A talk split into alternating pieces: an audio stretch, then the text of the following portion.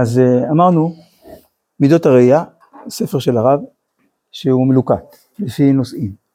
ולפני הספר עצמו, יש אה, שתי פסקאות הקדמה, את א' למדנו, וסעיף ב', רשום אצלכם בדף למעלה, בעמוד שלוש למעלה, אומר הרב, כל מידה טובה, יש לה חסרונות הבאים עימה. עכשיו, זה עיקרון, זה קשור למה שלמדנו בהתחלה, שמזמן חץ עץ הדעת טוב ורע, מה זה דעת טוב ורע? שהטוב והרע התערבבו, זוכרים? לא כמו תערובת, כמו תרכובת, למי שלומד כימיה.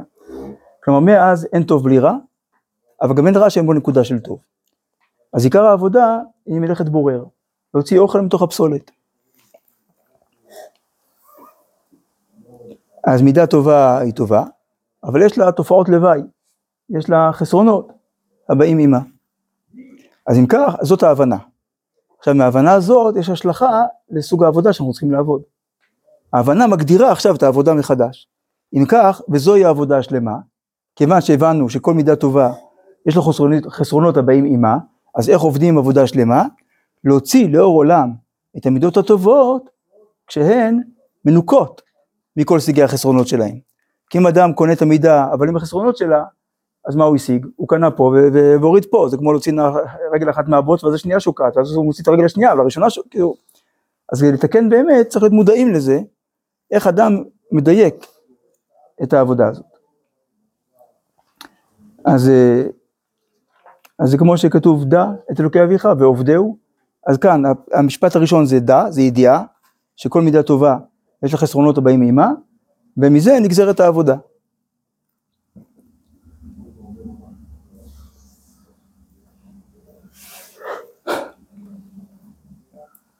למשל, אה,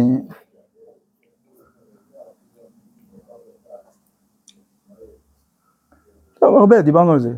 יש אהבה מעורבבת בתאווה, אכפתיות עם כעס, ומנהיגות עם שתלטנות, ואתה יודע מה, לפעמים אה, להוכיח את השני, יש בזה התנשאות. אז העבודה היא לדייק. זה לא כזה, לפעמים נראה כאילו תיקון המידות זה משהו רגשי כזה, נו, אני לא בסדר, צריך להיות יותר בסדר. לא עובד ככה. זה כוללני מדי, זה שטחי מדי. אם רוצים באמת לנקות את המידות, צריך לדייק. בואו נראה את זה במקור הראשון, במסילת ישרים. מי שאין לו דף, יש פה.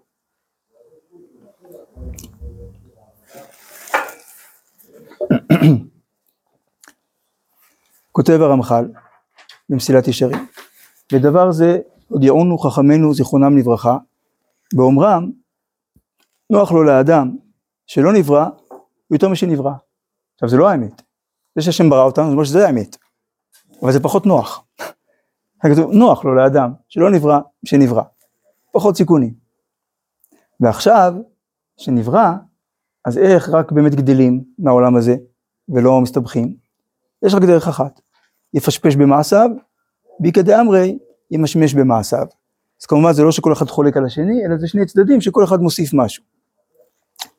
ואומר הרמח"ל, ותראה ששני הלשונות הם שתי אזהרות טובות ומועילות מאוד. טובות כשלעצמם ומועילות למעשה.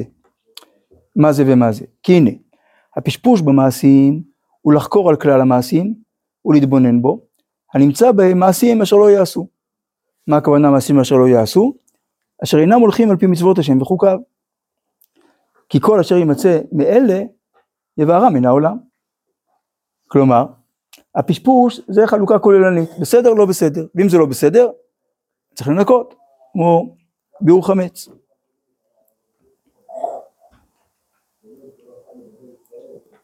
טוב, זה יחסית קל. אך המשמוש הוא החקירה אפילו במעשים הטובים עצמם.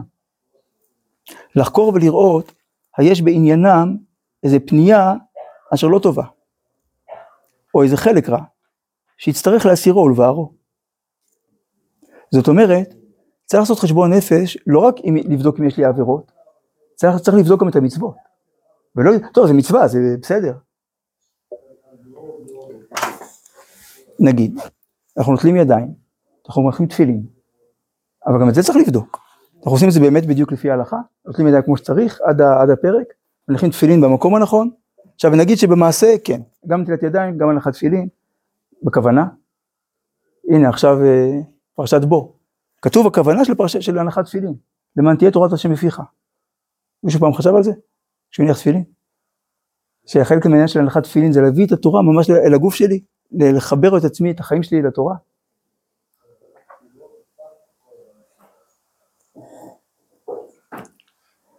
אז, אה, אז יש לנו הרבה עבודה, שבת. יש הרבה עבודה, גם אה, טכנית במרכאות, כאילו בפרטים, וגם בהרגשה וגם בהבנה. כלומר, גם ברגש וגם בשכל, יש הרבה עבודה על הכל, גם במצוות. אז המשמוש זה גם המעשים הטובים, לראות אם יש איזה א', פנייה שלא טובה, כלומר, אם זה לא כדי להתייהר, למשל, אה, ילד בן 13 שמניח תפילין כדי להראות שהוא כבר בר מצווה וזה, כאילו כבר ב... אז זה, זה ניצול של המצווה לצורך אה, מעמד חבר, קידום מעמד חברתי. אז זה פנייה שלא טובה, אינטרס, או כמו שמישהו נותן צדקה שיכתבו את השם שלו באותיות גדולות, יש פה פנייה. או איזה חלק רע, כלומר שבתוך ה... יש פה, יש פה איזה גם צד שהוא לא, לא בסדר. נגיד, כמו שמסבירים למישהו משהו ואז גם יש גאווה. אז מצד אחד האדם הרוויח שהוא הסביר לו, מצד שני הוא נכשל בגאווה. אז זה חלק רע, שצריך להסירו ולבערו. והרי זה כממשמש בבגד. זה, למה, למה זה נקרא משמוש? העבודה עדינה יותר.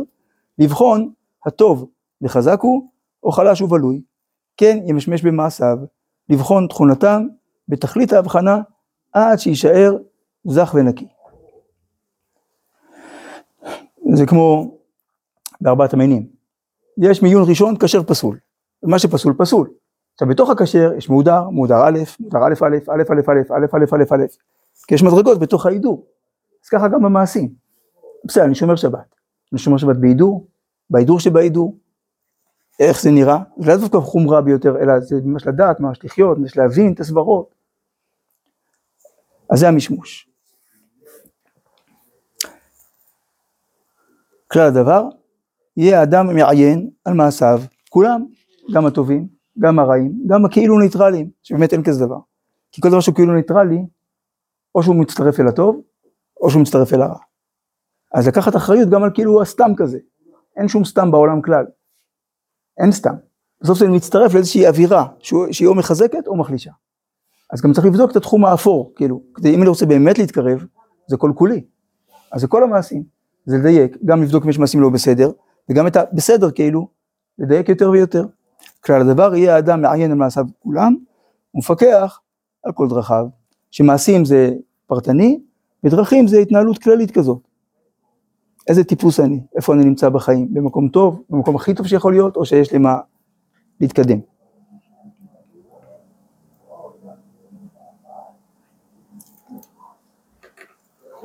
והנה דוגמה.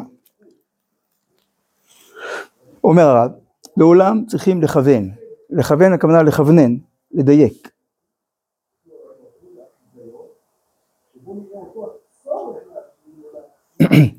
שלא יביא זיכוך המידות לחולשת המידות. זה כמו תרופה עם מינון יתר, שלא בגלל שאני רוצה לדייק את המידה, בסוף אני מפסיד אותה בכלל. אני לא רוצה לשמוח משטויות, ואדם מאבד את שמחת החיים בכלל. זה לא הכוונה, הוא שופך את התינוק עם המים, זה לא, ה... לא הכוונה. טהרת הרצון לדלדול הרצון. כלומר, כיוון שאדם מבין שגם את הרצונות צריך לדייק יותר, שהרצון יהיה טהור, בלי אינטרסים זרים, אלא באמת לשם שמיים, אז בסוף היום טוב, אז אני לא רוצה כלום, אז אני לא מעז לרצות, כי הרצון שלי לא מדויק. חלילה, אז בזה הוא פוגם בכוח הרצון, שזה הכוח העיקרי שבאדם. זה ודאי לא המטרה. אז צריך לדייק, שלא יביא זיכוך המידות לחולשת המידות, טהרת הרצון לדלדול הרצון. וכפי מה שיכוון האדם את דעתו לשם השלום והאמת, יגלה לו אור השם בצורה יותר תמימה ובהירה. כלומר, הכוונון הוא שלום, שלום זה הרמוניה, והאמת, שהרמוניה לא תבוא על חשבון האמת.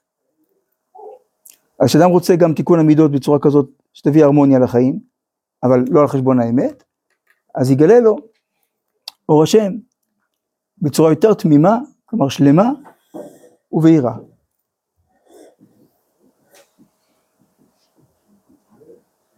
כלומר גם הוא יראה את התמונה וגם ברזולוציה טובה, באיכות טובה. עוד, מרחיב על זה הרב במוסר אביך. כדי להבין מה כתוב פה, אני צריך לראות מה הרב אומר שם.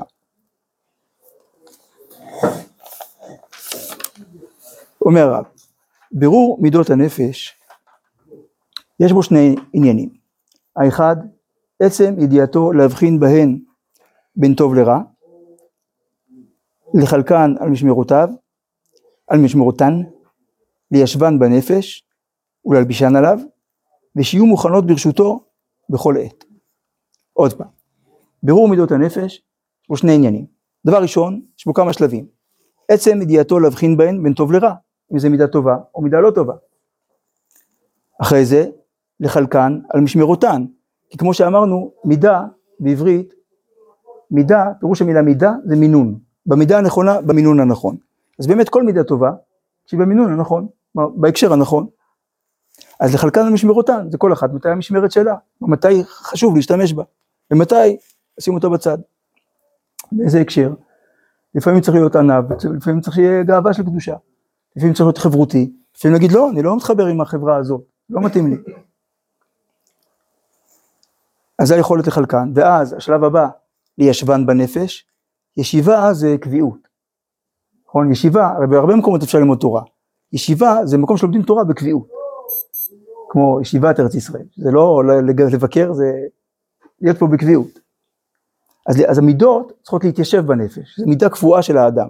לא שמדי פעם הוא זוכה לגעת בה, ולעוף על עצמו כי וואי הייתי נדיב, אלא להיות טיפוס נדיב. זה כמו נגיד, מה ההבדל בין אה, סולח לסלחן, כועס לכעסן, מה מוסיפה הנון סופית? שהוא טיפוס כזה, זה קביעות. אז זה, זה לישבן בנפש. והדבר הבא, הוא להלבישן עליו.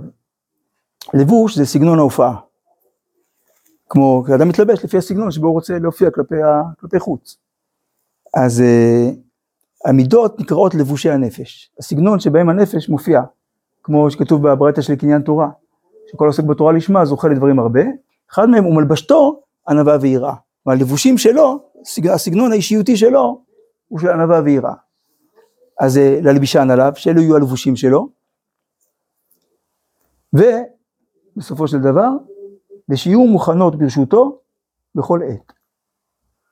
כלומר, שהוא ישתמש בהם כשצריך, כמה שצריך. לכן זה נקרא בעל מידות, בעלים על המידות. כמו, כמו טכנאי סאונד, כמו די-ג'יי, הוא יודע לשחק עם כל הכפתורים, להוריד בס, אקו, כאילו לפי הצורך, לפי העניין, ככה הוא יודע, פחות, יותר, מה צריך כרגע. זה הסימן שהוא בן אדם, באמת, זה, זה השיא. כל זה אמרנו, הדבר הראשון. להבחין מטוב לרע, משמרת, ליישב, להלביש, מוכנות ברשותו, בכל עת.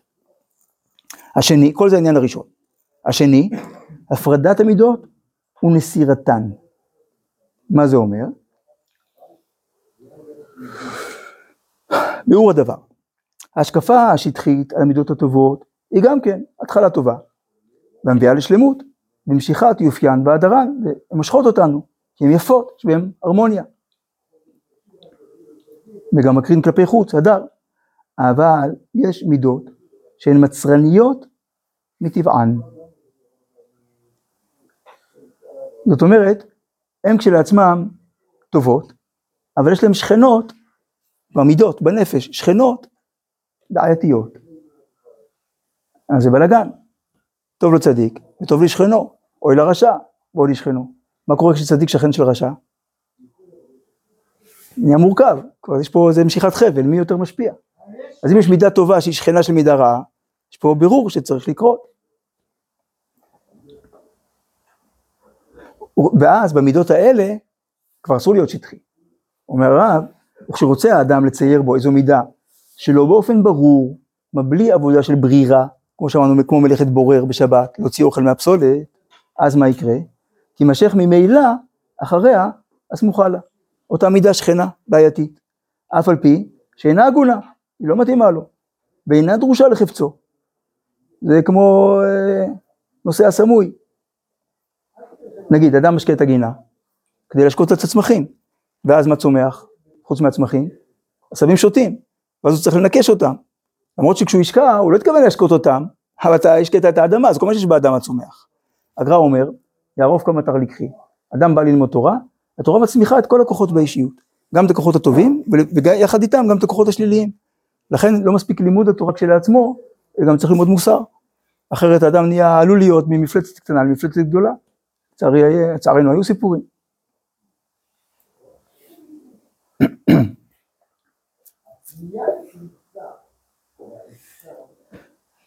אז מה עושים? וצריך האדם להעמיק, לדעת, להפריד, איך? בכוח החוכמה והבינה, שעולות למעלה מטבען של המידות.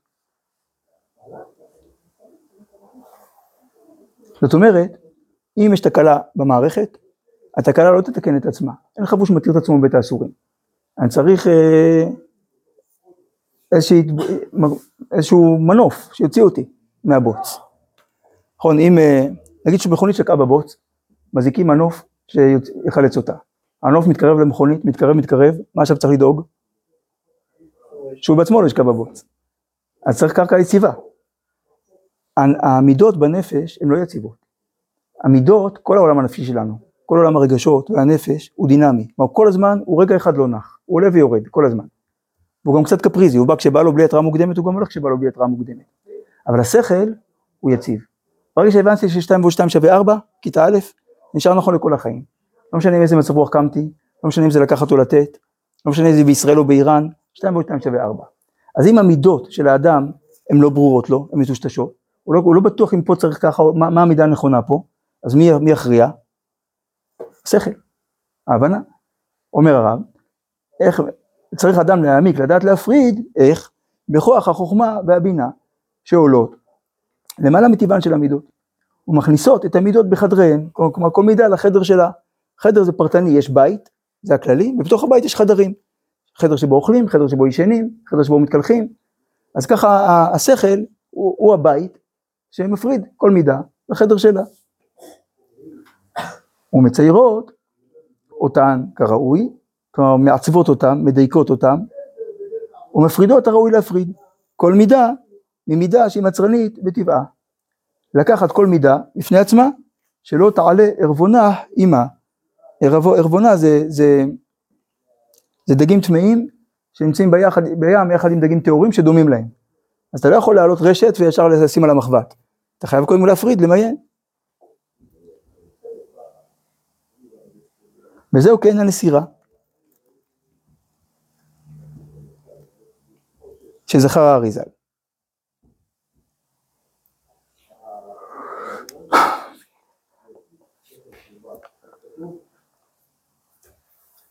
אומר הרב, עניין המצרים שבין המידות וטשטוש גבוליהן הוא מכמה סיבות. למה, מה, מה גורם לערבוב הזה? אומר, הפעמים המידה סמוכה לחברתה מצד שציוריהם השטחיים שווים הם. למשל, חושבים על עדינות, זה מרגיש לנו מאוד קרוב לחולשה. זה לא האמת, עדינות זה לא חולשה. ענווה זה, טוב, כמו שנראה, זאת השם. אז לפעמים בציור הראשוני זה נראה לנו קרוב. בכל מידה, אי אפשר שיקנה האדם אותה, לא מדבר על הגעת רגע, לקנות אותה בתור קניין, אי אפשר לקנות אותה כי אם כשהיא ציירנה, ציור חזק.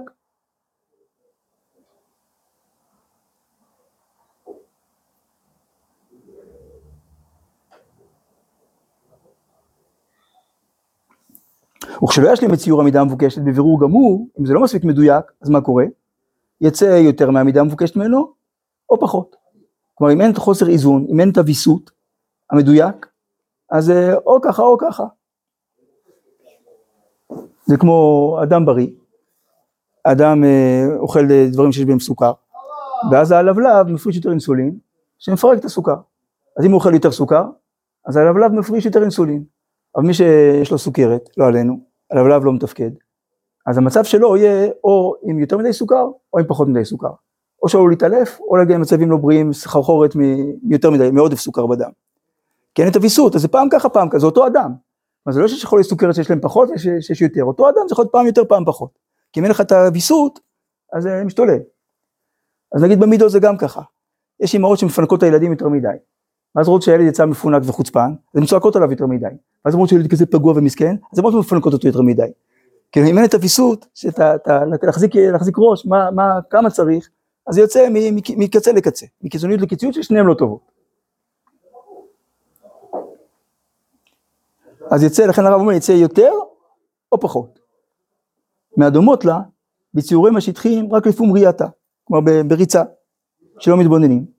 וצריך לזה חקירה פרטית, כלומר פרטנית, על כל המידות בענייניהם, איך הן מתמצרות, אלו באלו, כלומר מה המנגנון שגורם להם להתחבר, מה חומר הד... הדבק, כדי לנטרל אותו, ועל ידי מה הן מתמצרות. כלומר, לשם מה? מה גורם לזה?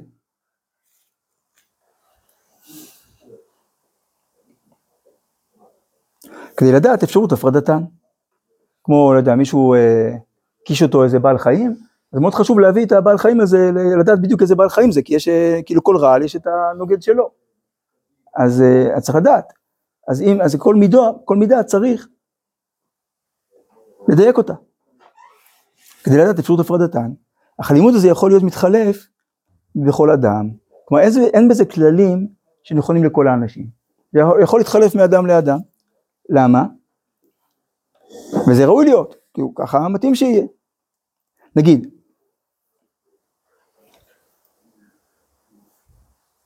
שיש, סדרי, שיש נפשות שסדרי המצרים במידותיהם מחולפים מבנפשות אחרות. למשל, יש אדם שנוטה לעשות חסד ולתת מעודף הערכה עצמית. הוא בטוח שהוא כבר מושלם, כל מה שנשאר לו זה רק לעזור לאחרים. יש אדם שנוטה לתת מחוסר הערכה עצמית. אומר, אני לא שווה הרבה, לפחות אני אעזור לאחרים. אז זו אותה מידה, אבל זה בא ממניע שונה, הפוך. וזה ראוי להימצא. מצד חילוף הדעות והציורים המתחלפים באיש מי במשנהו, כל אדם, אדם שלם.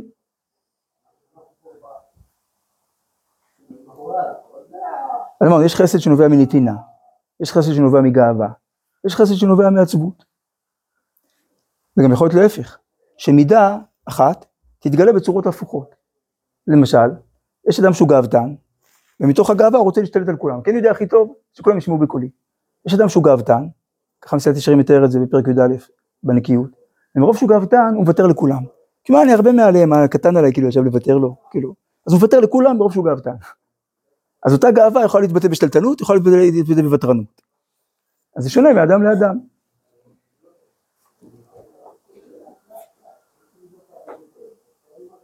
נגיד, אפשר להוכיח את השני, אתה רואה שהשני עושה משהו לא בסדר, עכשיו יש מצווה תוכיח תוכיח את עמיתך ולא תישא עליו חטא. כאילו תיזהר לא לפספס במצוות התוכיחה. כי אפשר להוכיח מתוך אהבה, אפשר להוכיח מתוך שנאה, אפשר להוכיח מתוך גאווה, אפשר להוכיח מתוך קנאה. קיצור, זה, זה יכול, כאילו, חשוב לדייק, שבאמת זה יהיה נקי, שזה יהיה מדויק, אחרי זה גם יתקבל אותו. רבי ישראל מסלנט אמר, שנגיד רואים מישהו מעשן בשבת, אם אתה לא נהנה מזה שהוא נהנה, גם אל תעיר לו. קודם כל שתרגיש אותו, אחרת אתה גם לא יכול להעיר לו.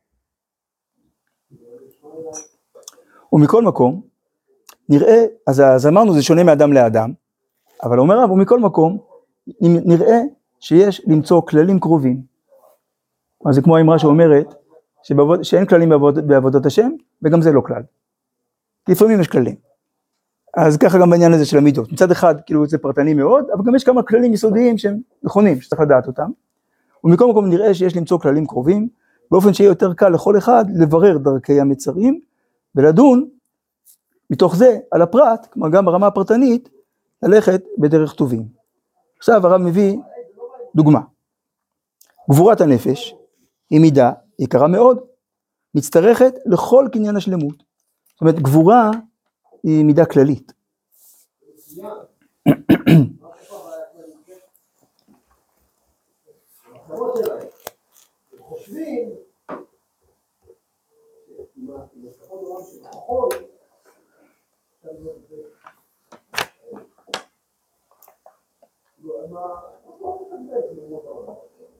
עוד פעם, גבורת הנפש היא מידה יקרה מאוד, מצטרכת לכל קניין השלמות, בין בפרט ובין בכלל. זאת אומרת, יש מידות שהן מידות פרטניות. מידה מסוימת, כבוד, חסד, אבל יש מידות שהן מידות כלליות, שהן מידות מפתח, שאי אפשר לקנות שום מידה בלי המידה הזאת. למשל, סבלנות. סבלנות היא מידת מפתח. כי בדרך לכל, מיני, לכל קניין מידה צריך סבלנות. מי שאין לו סבלנות לא יקנה שום מידה. אז קודם כל צריך סבלנות. אז זה מידת מפתח. וגם גבורה, אומר הרב, זה מידת מפתח. כי, בכ... כי באיזשהו שלב, אם, אם אדם רוצה באמת לדייק ולהיגמל מהרגלים, צריך הרבה גבורה. אז גבורה היא מידה כללית. אומר הרב, מידת הגבורה היא מידה יקרה מאוד, מצטרכת לכל קניין השלמות, בין בפרט, אצל כל אחד ואחד, כדי להיות בן אדם מדויק ואמיתי, ובין בכלל, עם ישראל צריך להיות עם גיבור. ואם הוא לא יודע את זה, הוא מזכיר לו, מוציא אותנו, מוציא את הגבורה שבנו, כי אנחנו חייבים את זה. איך נראינו בשנה שעברה? שנה שעברה, לפני שלושה וחצי חודשים, איך נראים היום? כשהגבורה יוצאת הכל נראה אחרת. מדהים. לכן, לכן ממש רואים את זה. שאנשים הכי נקיים, הכי מדויקים גם בהבנה של מה שקורה, זה מי שבשטח. במלחמה הזאת הלוואי שהמ"פים והמג"דים היו נותנים הוראות לאלופים. המצב היה הרבה יותר טוב. כי הם עושים את הנפש בפועל, לא בפלורסנטים.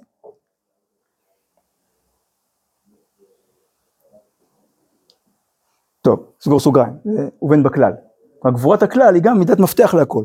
אם אין גבורה לאומית, אי אפשר להתקדם.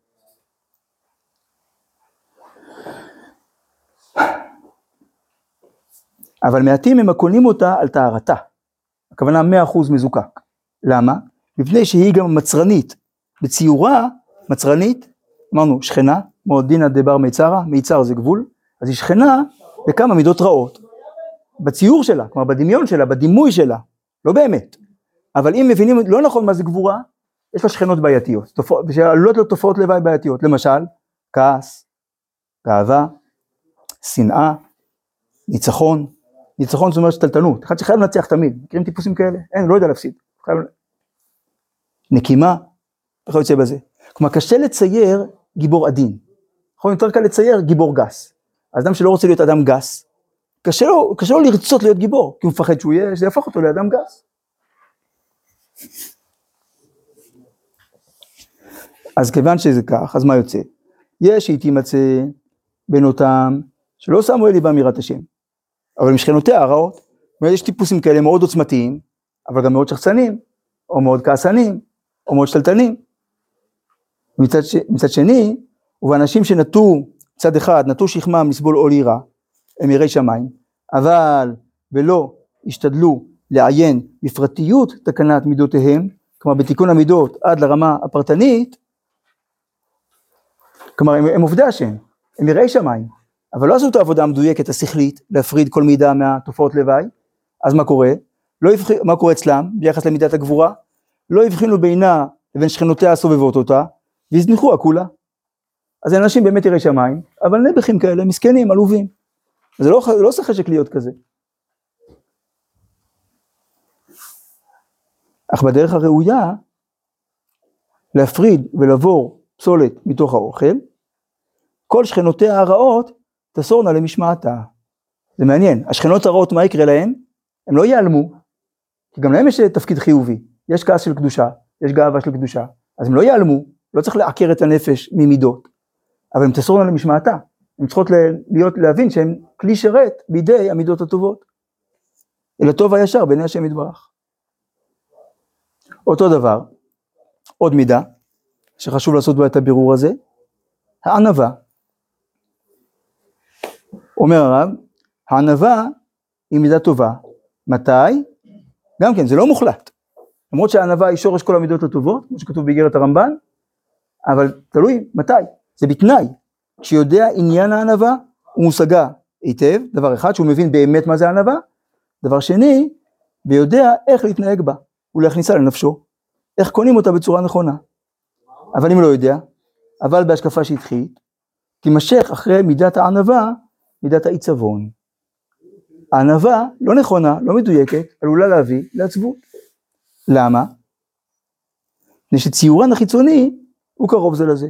שהשמחה היא מפזרת הכוחות הנפשיים, והגאווה גם כן מפזרת, אלא שהשמחה מפזרת באופן הטוב, והגאווה מפזרת על דרך רע, והענווה מקבצת ומיישבת, וכן העוצב, אלא שזה על דרך טוב וזה על דרך רע. מה הכוונה? אדם שמח רוצה לשתף את כולם. כי השמחה היא כזאת, היא כללית. יש בה נטייה של התרחבות. נורא חשוב להביע שמחה. יש ברית מילה. כמה אנשים צריכים להיות, צריכים להיות בברית בשביל לקיים אותה? שניים, מועל ותינוק. כמה אנשים צריכים להיות בחתונה? ארבעה, חתן, כלה ושני עדים. למה צריך להזמין את כל השכונה? כל החברים מהגן? כי אדם שמח, הוא רוצה שכולם ישמחו יחד איתו. אז השמחה היא מאוד, היא הופכת את האדם למאוד חברותי. והגאווה גם. גאוותן הוא לא מתבודד, הוא רוצה שכולם ידעו כמה הוא שווה, נכון? אז הוא מספר, הוא מחלק, הוא זה. רק שזה על דרך טוב, כי בשמחה אדם מחלק תוכן, הוא חולק עם האחרים תוכן, הוא זכה למדרגה, זכה להתקדם שלב בחיים, אז הוא רוצה שכולם ישמחו יחד איתו, אז זה טוב, כי יש פה תוכן, אז שמחים בתוכן. אבל גאווה זה לא תוכן, אלא רק שופוני אנס, תראו כמה אני שווה. אז זה לא, אז זה רע. עכשיו, ענווה היא תנועה של התכנסות, של דיוק. ועצבות היא גם תנועה של התכנסות. עזבו אותי, אף אחד לא מבין אותי, רוצה להיות לבד, לא רוצה לדבר עם אף אחד. אז מה עלול להיות בדמיון? כאילו ענווה מביאה לעצבות, או כאילו עצבות זה סוג של ענווה. זה לא נכון.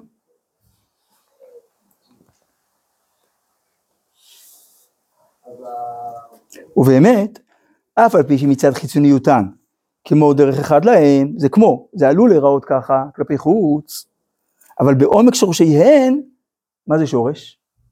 שורש הוא מקור יניקת החיות של הצמח. בדרך כלל לא רואים אותו, והצמח יכול להיות עץ עם גזע וענפים ועלים ופירות, אבל כל אלה קיימים כי הם יונקים מהשורש.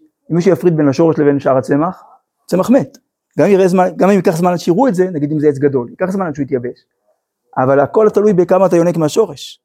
אז ככה, יש את המידה, איך שהיא נראית, אבל יש את השורש של המידה, אז העיקר זה השורש.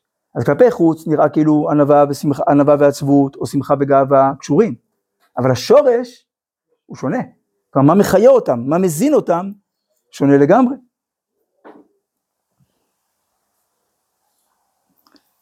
בעומק שורשיהן הן רחוקות מאוד זו מזו. אז לא מספיק לחוות מידה, צריך לבדוק מה מניע אותה.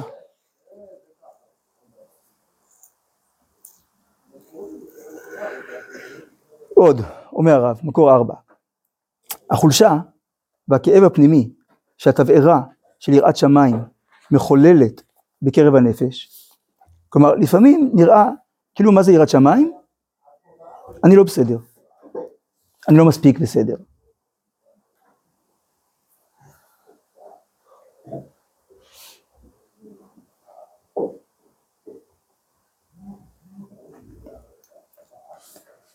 אז, אז זה גורם חולשה, זה גורם כאב.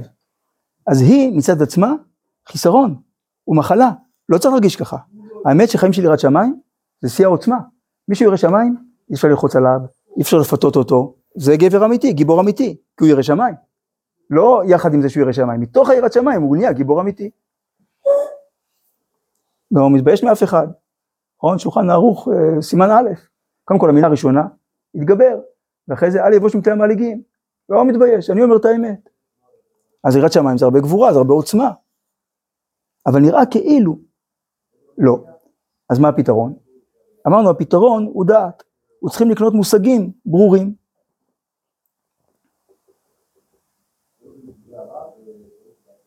במקצוע של קודש זה, להבין מה זה באמת יראת שמיים.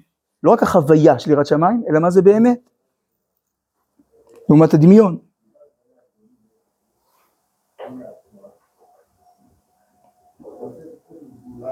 אם היינו צריכים לצייר איך נראה אדם ירא שמיים, והיינו רואים אדם זקוף ואדם כפוף, מי היינו אומרים שהוא יותר ירא שמיים? הכפוף. למה? יראת שמיים זה חוסר זקיפות? זהו, זה זקיפות הקומה הכי אמיתית, אני עבד השם. גאווה להיות עבד השם. אבל צריך להבין את זה, כי הדימוי החיצוני, הראשוני, הוא לא ככה.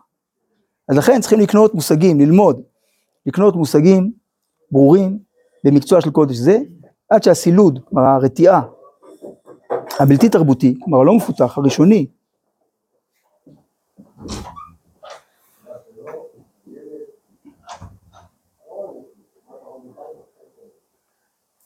יהיה הולך ופוחת, ובמקומו תבוא עוצמה והרחבת הדעת.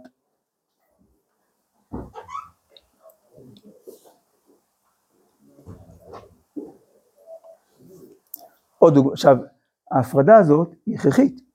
אחרת, אנחנו מאבדים את הדברים העיקריים, מאבדים את הגבורה, כי אנחנו מפחדים מגסות, מאבדים את הענווה, כי אנחנו לא רוצים להיות קטנים, מאבדים את היראת שמיים, כי לא רוצים להרגיש חלשים, ומקור חמש, מאבדים את התשובה.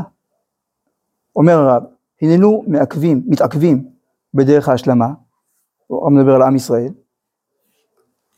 אנחנו בתהליך, למה התהליך הזה לא מתקדם יותר ממה שהוא? ואיננו מפגרים בה, כלומר או שלא הולכים, או שהולכים לאט.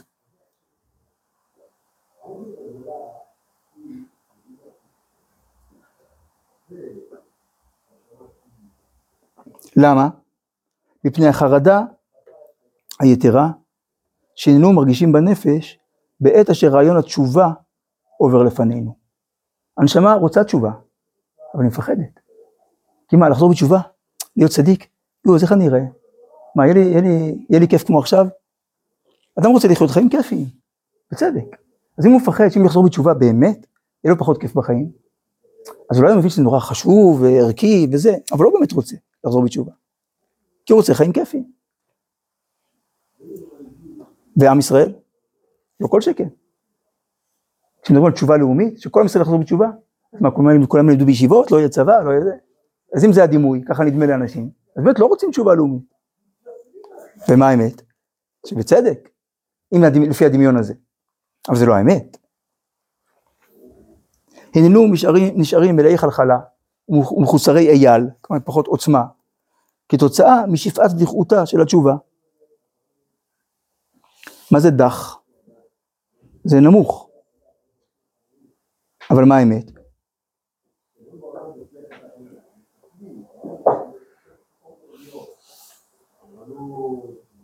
יש נמיכות שהיא באמת מקטינה, אבל יש נמיכות שלמה אדם מרגיש נמוך? כי הוא נמצא מול גודל ענק. אדם הולך לטיול כמה גבעות, אז עושה סיבוב, פתאום רואה הר ענק. הוא מרגיש קטן, כזה, וואו, מול הגודל הזה. אז זה, זה, זה תחושה של קטנות, אבל שיש בה רוממות, היא נובעת מתוך רוממות. ככה יראת שמיים אמיתית נקראת יראת הרוממות. כשאדם נפגש מול הגודל האינסופי, הוא באמת מרגיש קטן, אבל לא קטן עלוב, לא מסוגל לעשות דברים, אלא להפך, הוא קטן אם הוא נפרד, אבל הוא לא נפרד, הוא מחובר לגודל הזה.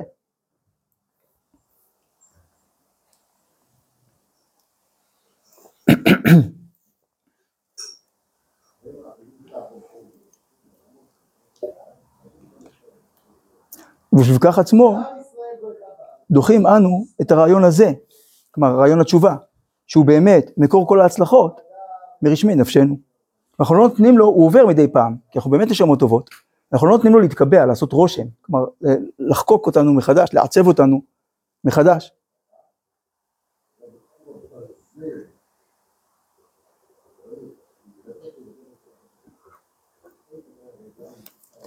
ואז מה קורה? והננו נשארים טועים במדבר החיים, כלומר בלי כיוון, כי אדם שהוא לא בתהליך של תשובה, אז אין לו כיוון, אלא כמו שכתוב בתהילים, פרק א', כמות אשר תדפנו רוח. כי מישהו לא בתהליך של תשובה, הוא, הוא כל פעם נגרר אחרי היצר הרע, פעם לפה, פעם לשם. אין לו כיוון. אבל לא יוכל מצב כזה להתקיים. כמו שאמרנו, הקדוש ברוך הוא לא ייתן לנו, עם ישראל לא ייתן לעצמו. חייבים להבין שתשובה, שעבודת השם, שיראת שמיים, היא לא מקטינה, היא מגדילה. בזה תלוי, בזה תלויה הגאולה, בזה שנבין את זה. לכן לימוד המידות בדור שלנו, זה לא רק ברמה האישית. לימוד המידות בדור שלנו זה עבודה כללית, זה להיות ישראלי טוב, זה להיות חייל טוב, זה להיות אזרח שבונה את המדינה כמו שצריך, זה רק מתוך יראת שמיים, מדויקת, שמתוך הבנה. כי אחרת יהיה רצון טוב, אבל בלי יראת שמיים, יש להרבה אנשים, וזה לא עוזר, זה לא מדויק. אז מרחמים על האכזרים, אז בסוף מתאכזרים על הרחמנים, ולא יודעים בדיוק, ואין את העוצמה, כי מפחדים, אנחנו נהיה כיבוש משחית, כל מיני uh, סיסמאות, שנובעות מחוסר הבנה, של מה, מה הסיפור האמיתי פה. בסדר, הקדוש ברוך הוא לא נותן לנו לשגות בדמיונות יותר מדי, לא על עצמנו ולא על השכנים שלנו, אבל זה כואב, יש לזה מחיר כואב. אז ככל שנהיה יותר מדויקים, נצטרך פחות uh, תזכורות כאלה, נדע, נדע מתוכנו מה אנחנו צריכים. ניתן לנו גם מספיק עוצמה לממש את זה. ואז נזכה באמת לתשובה לאומית, זאת השם. טוב, המשך שבוע טוב.